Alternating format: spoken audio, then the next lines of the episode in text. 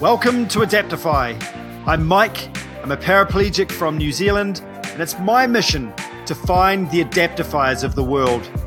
People who have overcome challenges and found new, creative, interesting ways to be free despite needing to use a wheelchair for their mobility. So today we're speaking with Tanelle Bolt from Canada, from BC in Canada. She is a charger was born a charger by the sound of it and is still charging. She's the founder of the RAD Society, whose goal, whose mission is to enable people with mobility needs access to really expensive equipment so they can find freedom in the outdoors and on their terms where they want to go and with whom they want and where they want to use it. So, hey, welcome to the show, Tanelle. Thanks so much for joining us.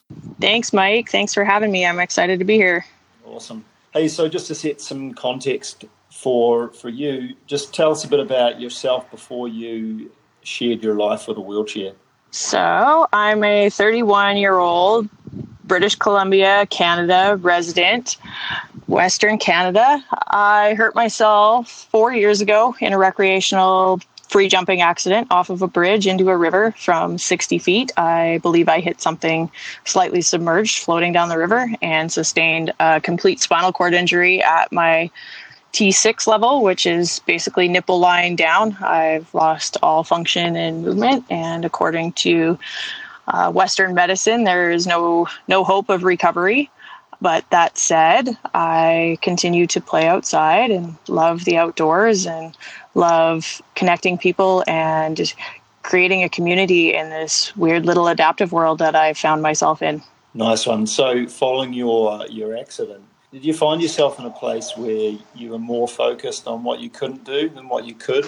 What was what was that initial period like for you? I hurt myself when I was living in the city in a downtown core I was the one that was able to get everybody out and go camping and to the lake and out on the boat.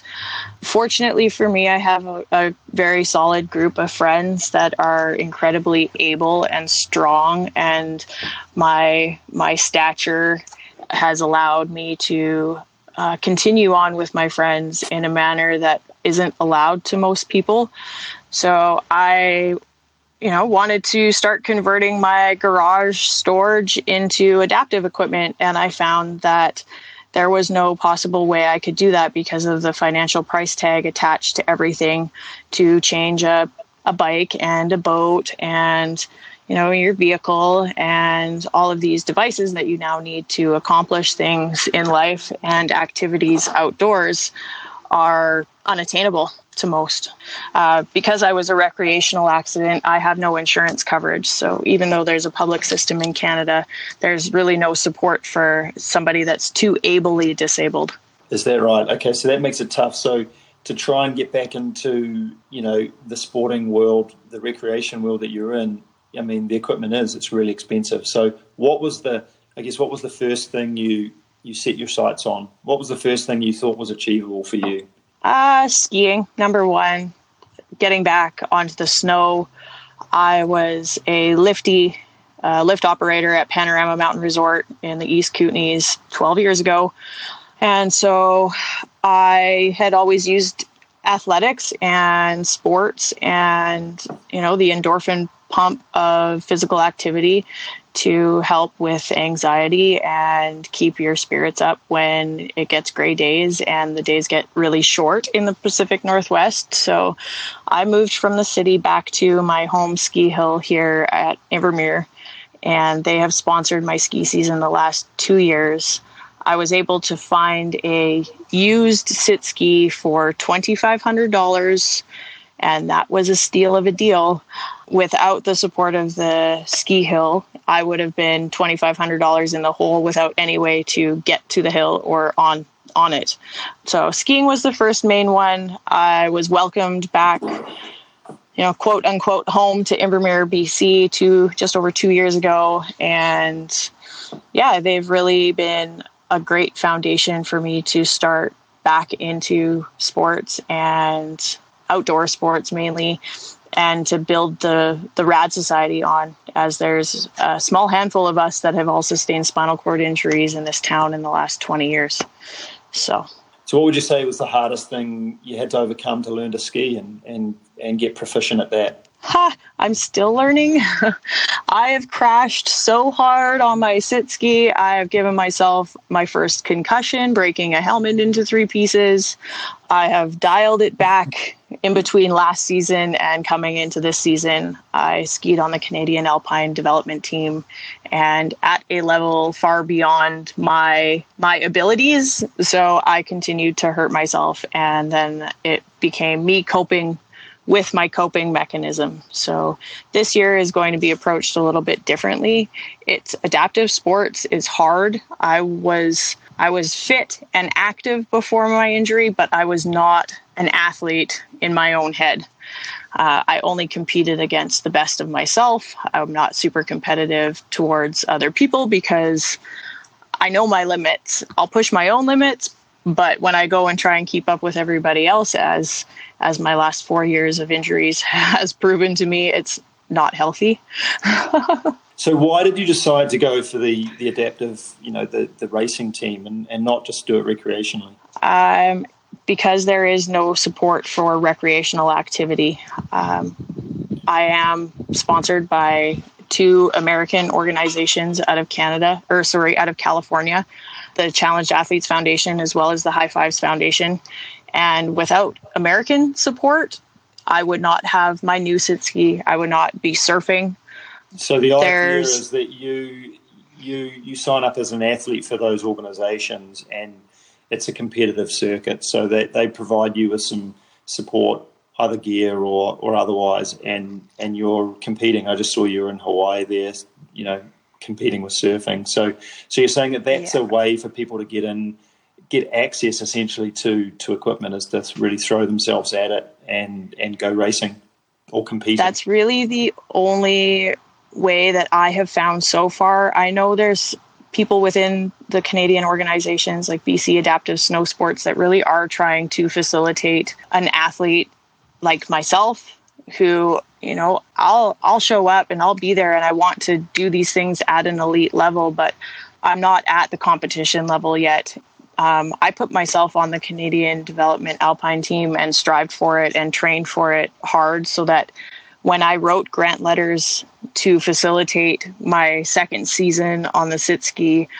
i had clout otherwise i'm just one more person writing something down on paper and unless you have a provincial or a national level organization behind you, you're not getting money. Yeah, it's a big it's a big barrier, isn't it? And so, Huge. tell us a bit about the Rad Society. I'm you know I'm assuming that these struggles that you you found personally led to the formation of this this great nonprofit. Can you tell us a bit about that? So I have RAD Recreation Adapted Society. We got our full charity status of Government of Canada in February this year of 2018. This was a idea of mine while I was trying to figure out adaptive skiing. I needed to find organizations, I needed to find equipment, I needed to find coaches. Um, I didn't have the friends in the adaptive world yet because I am a baby, brand new to the whole thing. So I struggled and I didn't have any organization come and be forthcoming with with knowledge behind sport and adaptive equipment.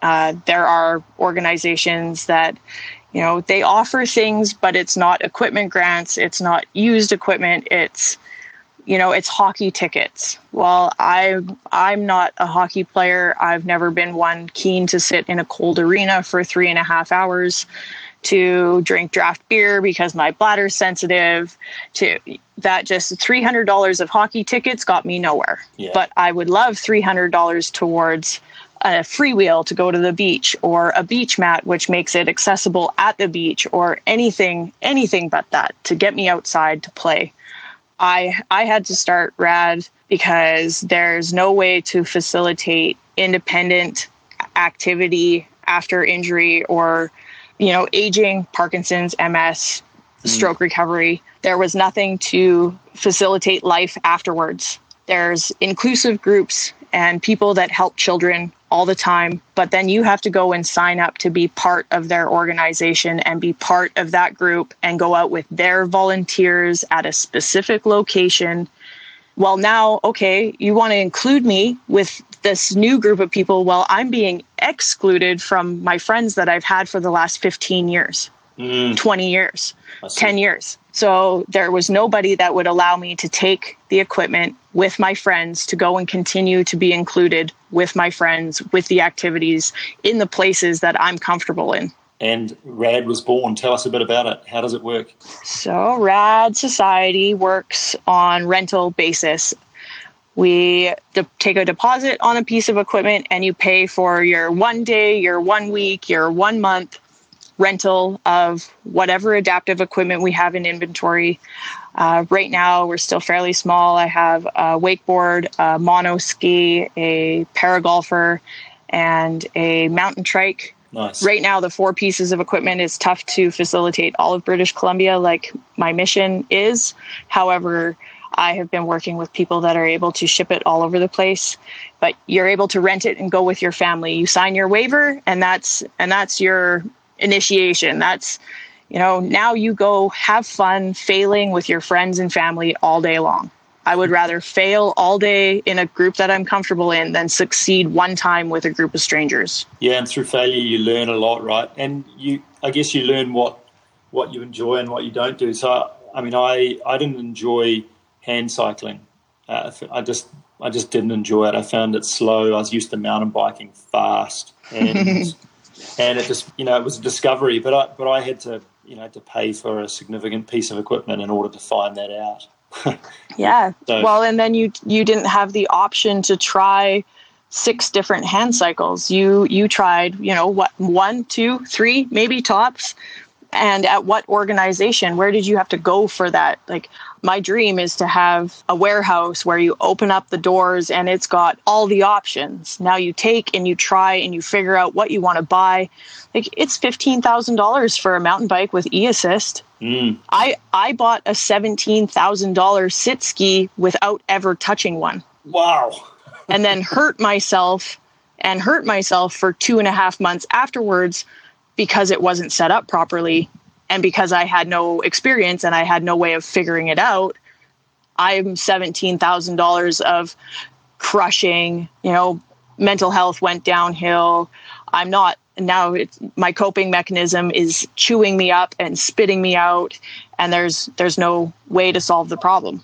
You know, the other way I suppose you know, I mean, in New Zealand, it's a small country. So where I was able to go and meet a bunch of people that had various bits of equipment and try them out. But Canada's a big country, and even BC's big. So that makes it. I'm a nine and a half hour drive from Whistler Adaptive Snow Sports, and they're the ones that have the most adaptive equipment available. Yeah, that's right. So like for the listeners out there that are thinking, how do I get into these things? Okay, if you're in Canada and you're in BC, go and talk to Rad Society. But have you got any tips on, you know, on or maybe even just selecting a sit ski? Like, what would you advise? What what would you advise people do? Don't be shy. You really, people will help. You have to ask for it, and they won't help if you ask one time. You have to follow up a lot of these organizations or companies that build this equipment, they know the struggle. Uh, they are creating equipment in the adaptive world, most of them because they have good hearts and they want to give back. However, it's not a lucrative business because it's a very niche market. Uh, not it, it's it's just so niche. It's very specialized and because the price tag is so high and people are so unaware of what's out there, there isn't any competitive business behind it. Mm. Um, so for people going and look, trying to find the stuff like me more remotely or being in the city and wanting to go, you know, I lived in a city where it never snowed. So I had to move, move my life to go and be at the snow, but be patient. I wasn't super patient. I'm not, I wasn't, I'm not super patient. And I learned the hard way, which is, you know, again, why the Rad Society has taken off and has grown as fast as it is uh, because I am impatient and I do believe that this can change and people can have more readily available access and better education on what's out there. But you have to make the phone calls, make all the phone calls, and try your best to get to uh, a, a renowned program. Like I know Mount Washington has a really good adaptive program, and Sunshine Mountain Village in Alberta, uh, the gentleman that runs Rocky Mountain Adaptive Snow Sports and Sports out there is really one of my mentors behind RAD. I was hoping he would extend his charity across the border into BC, but that wasn't feasible because of you know family and two babies. so yeah.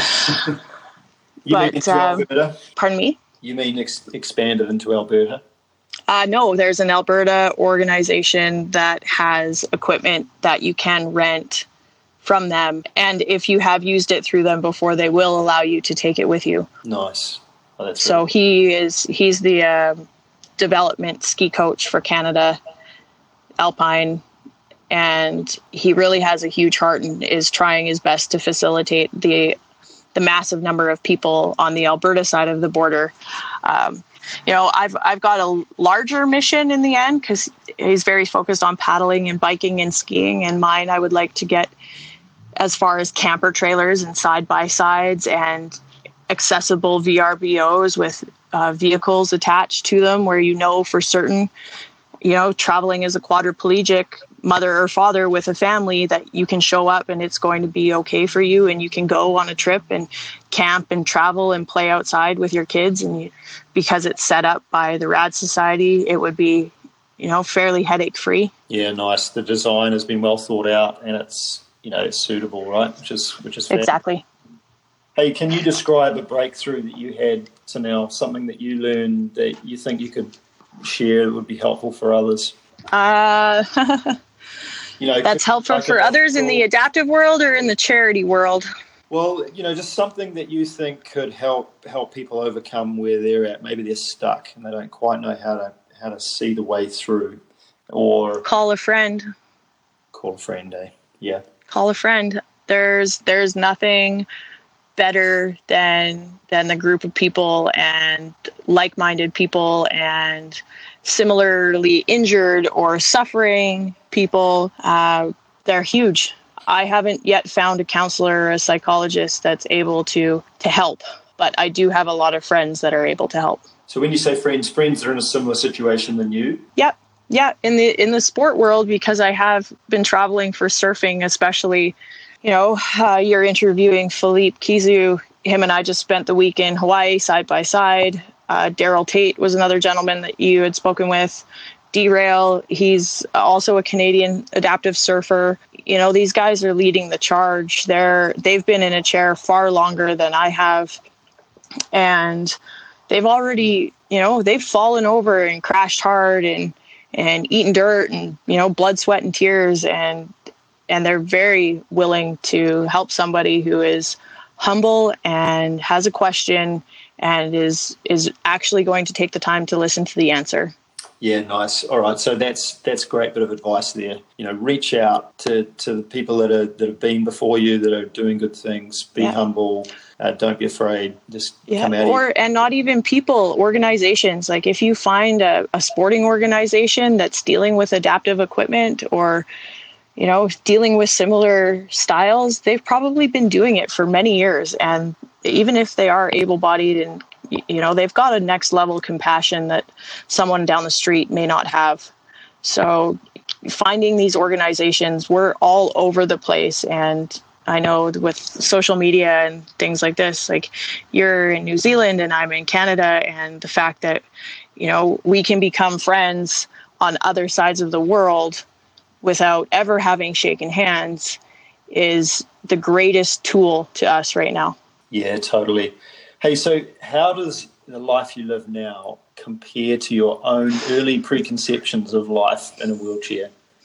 I didn't have many preconceptions of life in a wheelchair. I was a fitness model and a business owner and a you know i my my days operated on volume 10 and a half seven days a week uh, i didn't ever think twice about ending up disabled. I never grew up with allergies or in the hospital with doctors. Um, you know my brother i watched with asthma growing up. It was a very different life that he was leading as opposed to me. My closest interaction with the wheelchair before my injury was one of my regulars at the bar was paralyzed from a motorcycle accident. And you know for the 3 months before my injury happened he was at my bar a couple times a week having a conversation so after my injury he, he was the, one of the first phone calls to be like hey dude I, I did the one thing uh, on the face of the planet that you told people to never do. I, you know, went and broke my back. So uh, my preconceived notions were nothing, but the last four years of life have been very fulfilling. Um, it's not awesome every day. There's definitely the times where you have to let your mind and your soul kind of catch up to the life that sweeps you away as somebody you know disably able and and into business so it's good life is good i can't complain i get to surf and i get to ski and i get to make a difference in the world which i wasn't doing before my injury uh, caught in the rat race just trying to make gains for myself and you know I, I still have yet to receive a paycheck for life it's all it's all going back right now and being broke isn't a bad feeling. so well, that's it. Some, Life is okay. some of the most some of the most happy people in the world actually don't have a lot of material things, but they're well connected with their community. And it looks to me, and it sounds like you are a valuable member of our community and are doing great things. And I look forward to seeing the RAD Society expand as time goes on. I love your vision. I love your vision for helping people travel and explore the outdoors. And uh, look, I thank you so much for for doing that. Where can people find out more about about you and, and the RAD Society? So www.radsociety.ca is the website, and both on Instagram and Facebook. I've got Facebook is Rad Recreation Adapted Society, and then myself and my personal journey is Tanelle's Journey. Uh, and Instagram is just first name, last name, Tanelle Bolt. It's all open. I'm not a I'm not a sneaky stranger. You can see everything. Uh, and then the Rad Society is also on there, but just as as uh, at Rad Recreation Adapted Society, the full full name. Haven't got to the Twitter thing yet. That's a little bit out of my out of my pay grade.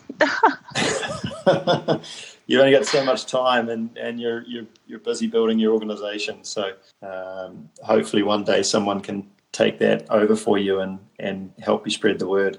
And look, oh, I don't even need a takeover. I need the team. need the team, yeah, yeah, exactly. Hey, so look, if anyone out there is listening that wants to wants to help, uh, anyone that wants to support the Rad Society with uh, with equipment by donating it or, or offering it for uh, as used items or um, at, a, at a heavy discount, please reach out uh, to Tanelle. I'm sure she'd love to love to hear from you. Pretty pleased with so many cherries. Yeah, awesome. All right, Tanelle. hey, thanks so much once again. I'll sign off now. And thank you very much, Mike. Thanks. Been great to have you on the show. Cheers. I hope you enjoyed the podcast and meeting today's Adaptdefier. To learn more about Adaptdefy and the products we have in development, products that will increase freedom for wheelchair users, go to adaptdefy.com. That's A D A P T D E F Y.com. We're also on all the major social media platforms at Adaptdefy. Follow us there for more behind the scenes looks and more up to date information on product releases. Hope you enjoyed this podcast. Look forward to catching you next time.